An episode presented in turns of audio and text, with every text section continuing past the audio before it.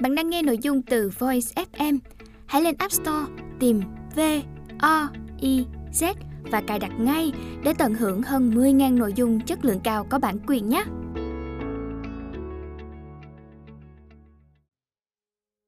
Bạn đang nghe sách nói tại Voice, thư viện sách nói First News. Mời các bạn lắng nghe quyển sách Hiểu Tác giả Osho Người dịch Lâm Đặng Cam Thảo Giọng đọc Ca Nguyễn Lời nói đầu Một hành trình tâm linh mới cho thế kỷ 21 Một nhà cách mạng là người thuộc về thế giới chính trị. Cách tiếp cận của anh ta là thông qua chính trị. Theo hiểu biết của anh ta, thay đổi cấu trúc xã hội là đủ để thay đổi con người. Người nổi loạn, theo như cách tôi sử dụng từ này, là một hiện tượng tinh thần. Cách tiếp cận của anh ta hoàn toàn mang tính cá nhân. Theo tầm nhìn của anh ta, nếu muốn thay đổi xã hội, chúng ta phải thay đổi từng cá nhân. Bản thân xã hội không tồn tại. Nó chỉ là một từ, giống như từ đám đông. Nếu đi tìm, bạn sẽ không tìm thấy nó ở bất cứ đâu. Khi gặp ai đó ở bất cứ nơi nào, bạn sẽ gặp một cá nhân.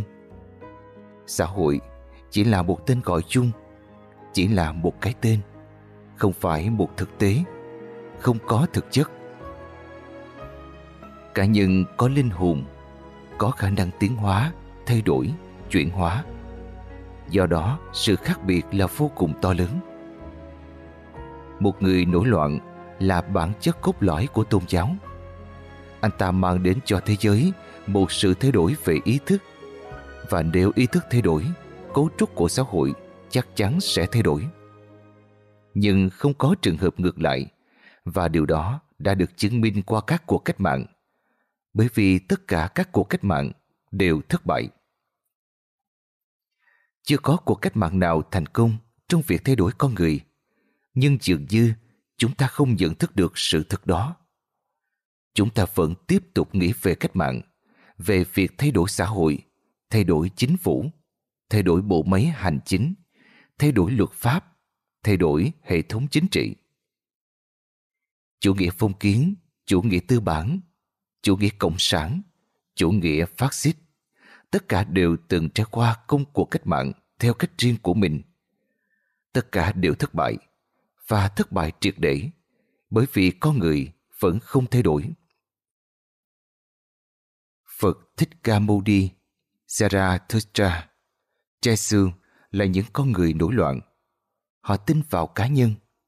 Họ cũng không thành công. Nhưng thất bại của họ hoàn toàn khác với thất bại của một nhà cách mạng. Các nhà cách mạng đã thử áp dụng các phương pháp của họ tại nhiều quốc gia, theo nhiều cách và đã thất bại. Nhưng cách tiếp cận của Phật Thích Ca Mâu Ni không thành công bởi vì cách đó chưa được thử. Giêsu không thành công bởi vì người Do Thái đã đóng đinh ông ấy và các tín đồ cơ đốc giáo đã chôn ông ấy. Ông ấy chưa được thử, ông ấy thậm chí còn không có cơ hội để thử. Kẻ nổi loạn vẫn là một chiều không gian chưa được khám phá. Chúng ta phải là những kẻ nổi loạn, chứ không phải nhà cách mạng. Nhà cách mạng thuộc về một phạm vi rất trần tục. Kẻ nổi loạn và tính nổi loạn của anh ta là thứ thiên liêng. Nhà cách mạng không thể hoạt động độc lập. Anh ta cần một đám đông, một đảng phái chính trị, một chính phủ. Anh ta cần quyền lực và quyền lực sẽ tha hóa. Quyền lực tuyệt đối sẽ tha hóa tuyệt đối. Tất cả những nhà cách mạng đã thành công trong việc thâu tóm quyền lực đều bị tha hóa bởi chính quyền lực đó. Họ đã không thể thay đổi bản chất của quyền lực và các thể chế của nó. Quyền lực đã thay đổi họ cùng với tâm trí của họ và khiến họ bị tha hóa. Xã hội của họ vẫn vậy, chỉ khác ở tên gọi.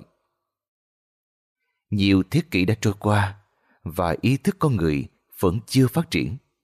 Chỉ thỉnh thoảng mới có một người bung nở. Nhưng sự bung nở của một người trong hàng triệu người không phải là quy luật. nó là ngoại lệ. Vì chỉ có một mình nên người đó không được đám đông chấp nhận. Sự tồn tại của anh ta làm cho bạn bẻ mặt. Sự hiện diện của anh ta khiến bạn cảm thấy bị xúc phạm bởi vì anh ta mở rộng tầm mắt của bạn, khiến bạn nhận thức được tiềm năng và tương lai của mình. Nó khiến cái tôi của bạn bị tổn thương bởi bạn chưa làm gì để trưởng thành, để có ý thức hơn, yêu thương hơn, xuất thần hơn, sáng tạo hơn, tĩnh lặng hơn, để tạo ra một thế giới tươi đẹp quanh mình. Bạn chưa đóng góp gì cho thế giới. Sự tồn tại của bạn không phải là phúc lành mà chỉ là một lời nguyện. Bạn mang đến thế giới này cơn giận của bạn, sự thô bạo của bạn, tính đố kỵ của bạn, mạo hơn thua của bạn, ham muốn quyền lực của bạn. Bạn biến thế giới thành một chiến trường. Bạn khát máu và bạn khiến người khác trở nên khát máu. Bạn tước mất nhân tính của con người. Bạn khiến con người trớt xuống dưới mức loài người. Đôi khi còn thấp hơn cả động vật. Do đó, một Phật Thích Ca Mâu Ni hay một trang tử sẽ khiến bạn tổn thương bởi vì bông hoa trí tuệ của họ đã nở rực rỡ, còn bạn chỉ đứng đó. Mùa xuân đến và đi và không có gì bung nở trong bạn. Không có chú chim nào đến làm tổ gần bạn và cất tiếng hót quanh bạn. Tốt hơn hết là đống đinh Jesu và đầu độc Socrates. Đơn giản là loại bỏ họ để bạn không cần cảm thấy mình thua kém về mặt tinh thần theo bất kỳ cách nào. Thế giới chỉ biết đến một vài kẻ nổi loạn, nhưng chờ là lúc hành động. Nếu nhân loại không có khả năng tạo ra một số lượng lớn những con người nổi loạn, một tinh thần nổi loạn, vậy thì thời gian còn lại của chúng ta trên trái đất này sẽ được tính bằng ngày như vậy, có thể những thập niên sắp tới sẽ là mùa chôn của tất cả chúng ta. Chúng ta đang tiến tới rất gần thời điểm đó. Chúng ta phải thay đổi ý thức của mình, tạo ra nhiều năng lượng thiện hơn, tạo ra nhiều tình yêu thương hơn trên thế giới này.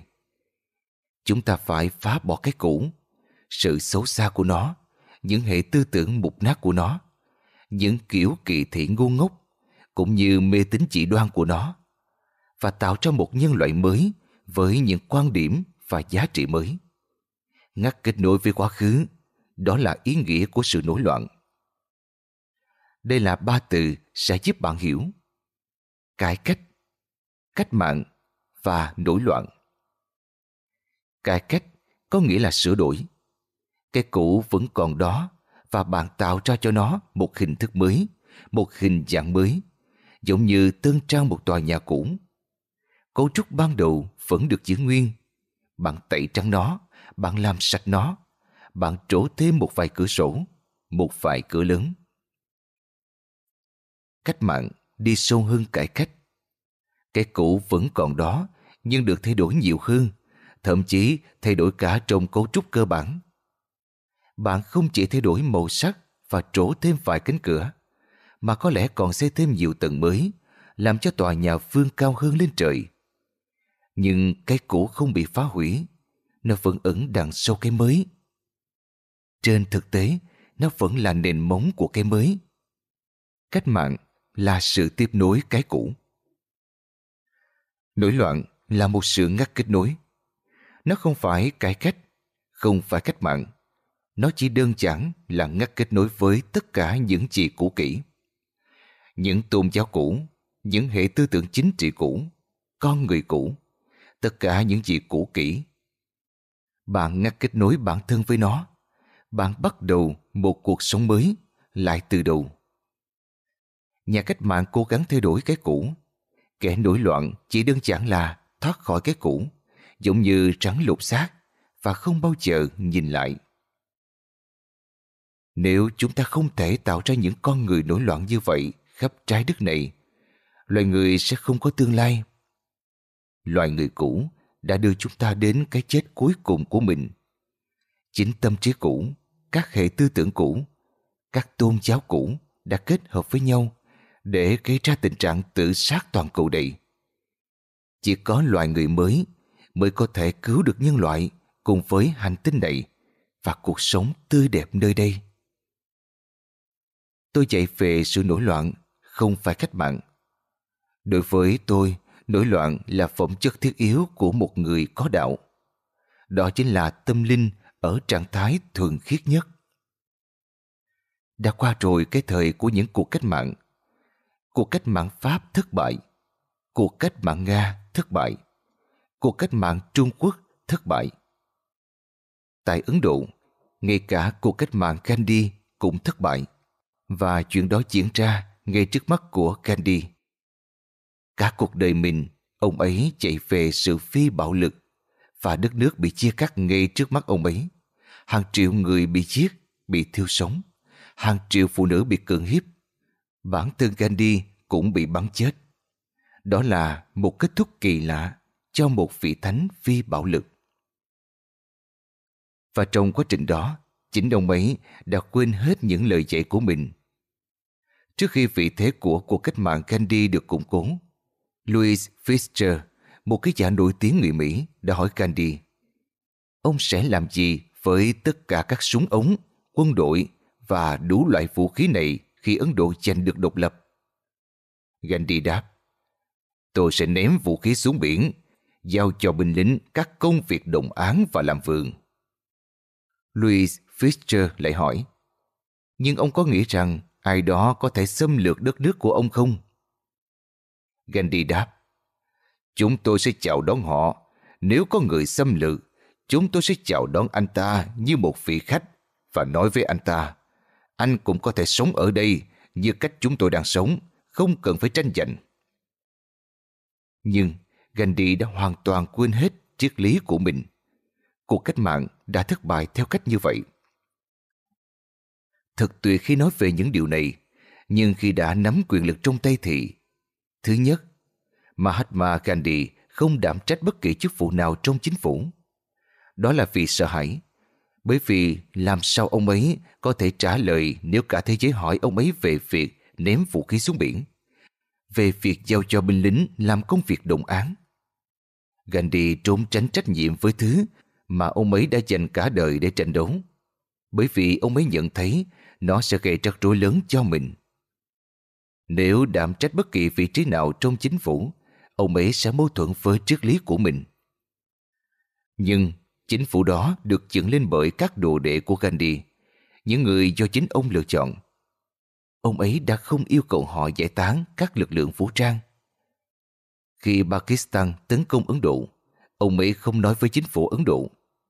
Hãy đến biên giới và chào đón những người xâm lược kia như những vị khách. Thay vào đó, Ông ấy chúc phúc cho ba chiếc máy bay đầu tiên đi đến bom Pakistan. Những chiếc máy bay này đã bay qua căn biệt thự nơi ông ấy đang sống tại New Delhi và ông ấy đã bước ra vườn để chúc phúc cho chúng.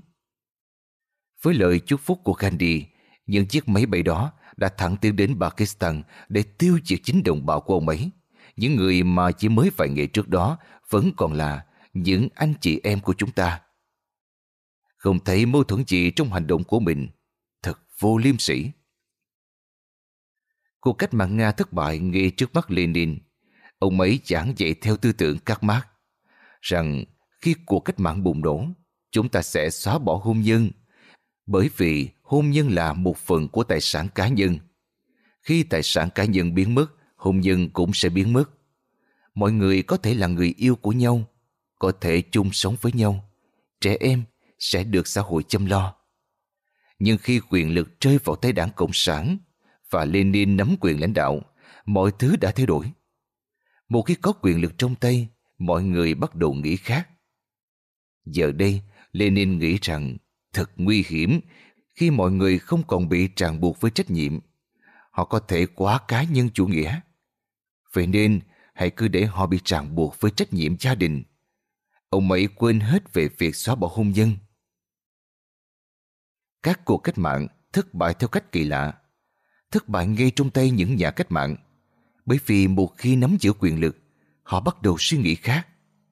Khi đó, họ trở nên quá gắn bó với quyền lực trong tay mình. Khi đó, toàn bộ nỗ lực của họ tập trung vào cách nắm giữ quyền lực mãi mãi và vào cách kiểm soát mọi người. Tương lai không cần thêm một cuộc cách mạng nào nữa. Tương lai cần một thử nghiệm mới, một thử nghiệm chưa từng được diễn ra. Mặc dù những kẻ nổi loạn đã xuất hiện suốt hàng ngàn năm, nhưng họ vẫn đơn độc. Những người cá biệt. Có lẽ khi đó chưa phải là thời điểm chín mùi đối với họ. Nhưng giờ đây, thời điểm không chỉ chín mùi. Nếu bạn không nhanh lên, thời điểm sẽ qua. Trong những thập niên sắp tới, hoặc loài người sẽ biến mất, hoặc một chủng người mới với một tầm nhìn mới sẽ xuất hiện. Chủng người mới đó sẽ là những người nổi loạn. Hết lời nói đầu.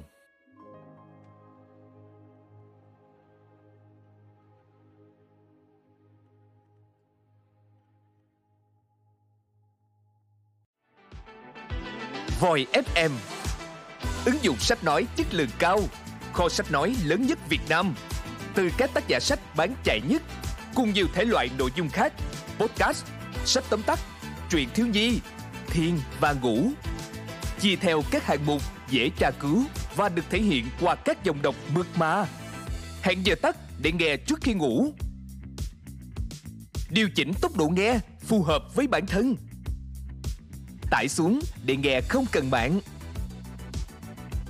Chế độ lái xe, thao tác đơn giản và an toàn. Gần 20.000 người đã sử dụng và hài lòng, còn bạn thì sao? Tải ứng dụng Voi FM trên App Store hoặc Google Play để được nghe thử miễn phí ngay hôm nay. Voi FM, lắng nghe mọi lúc, bên bạn mọi nơi.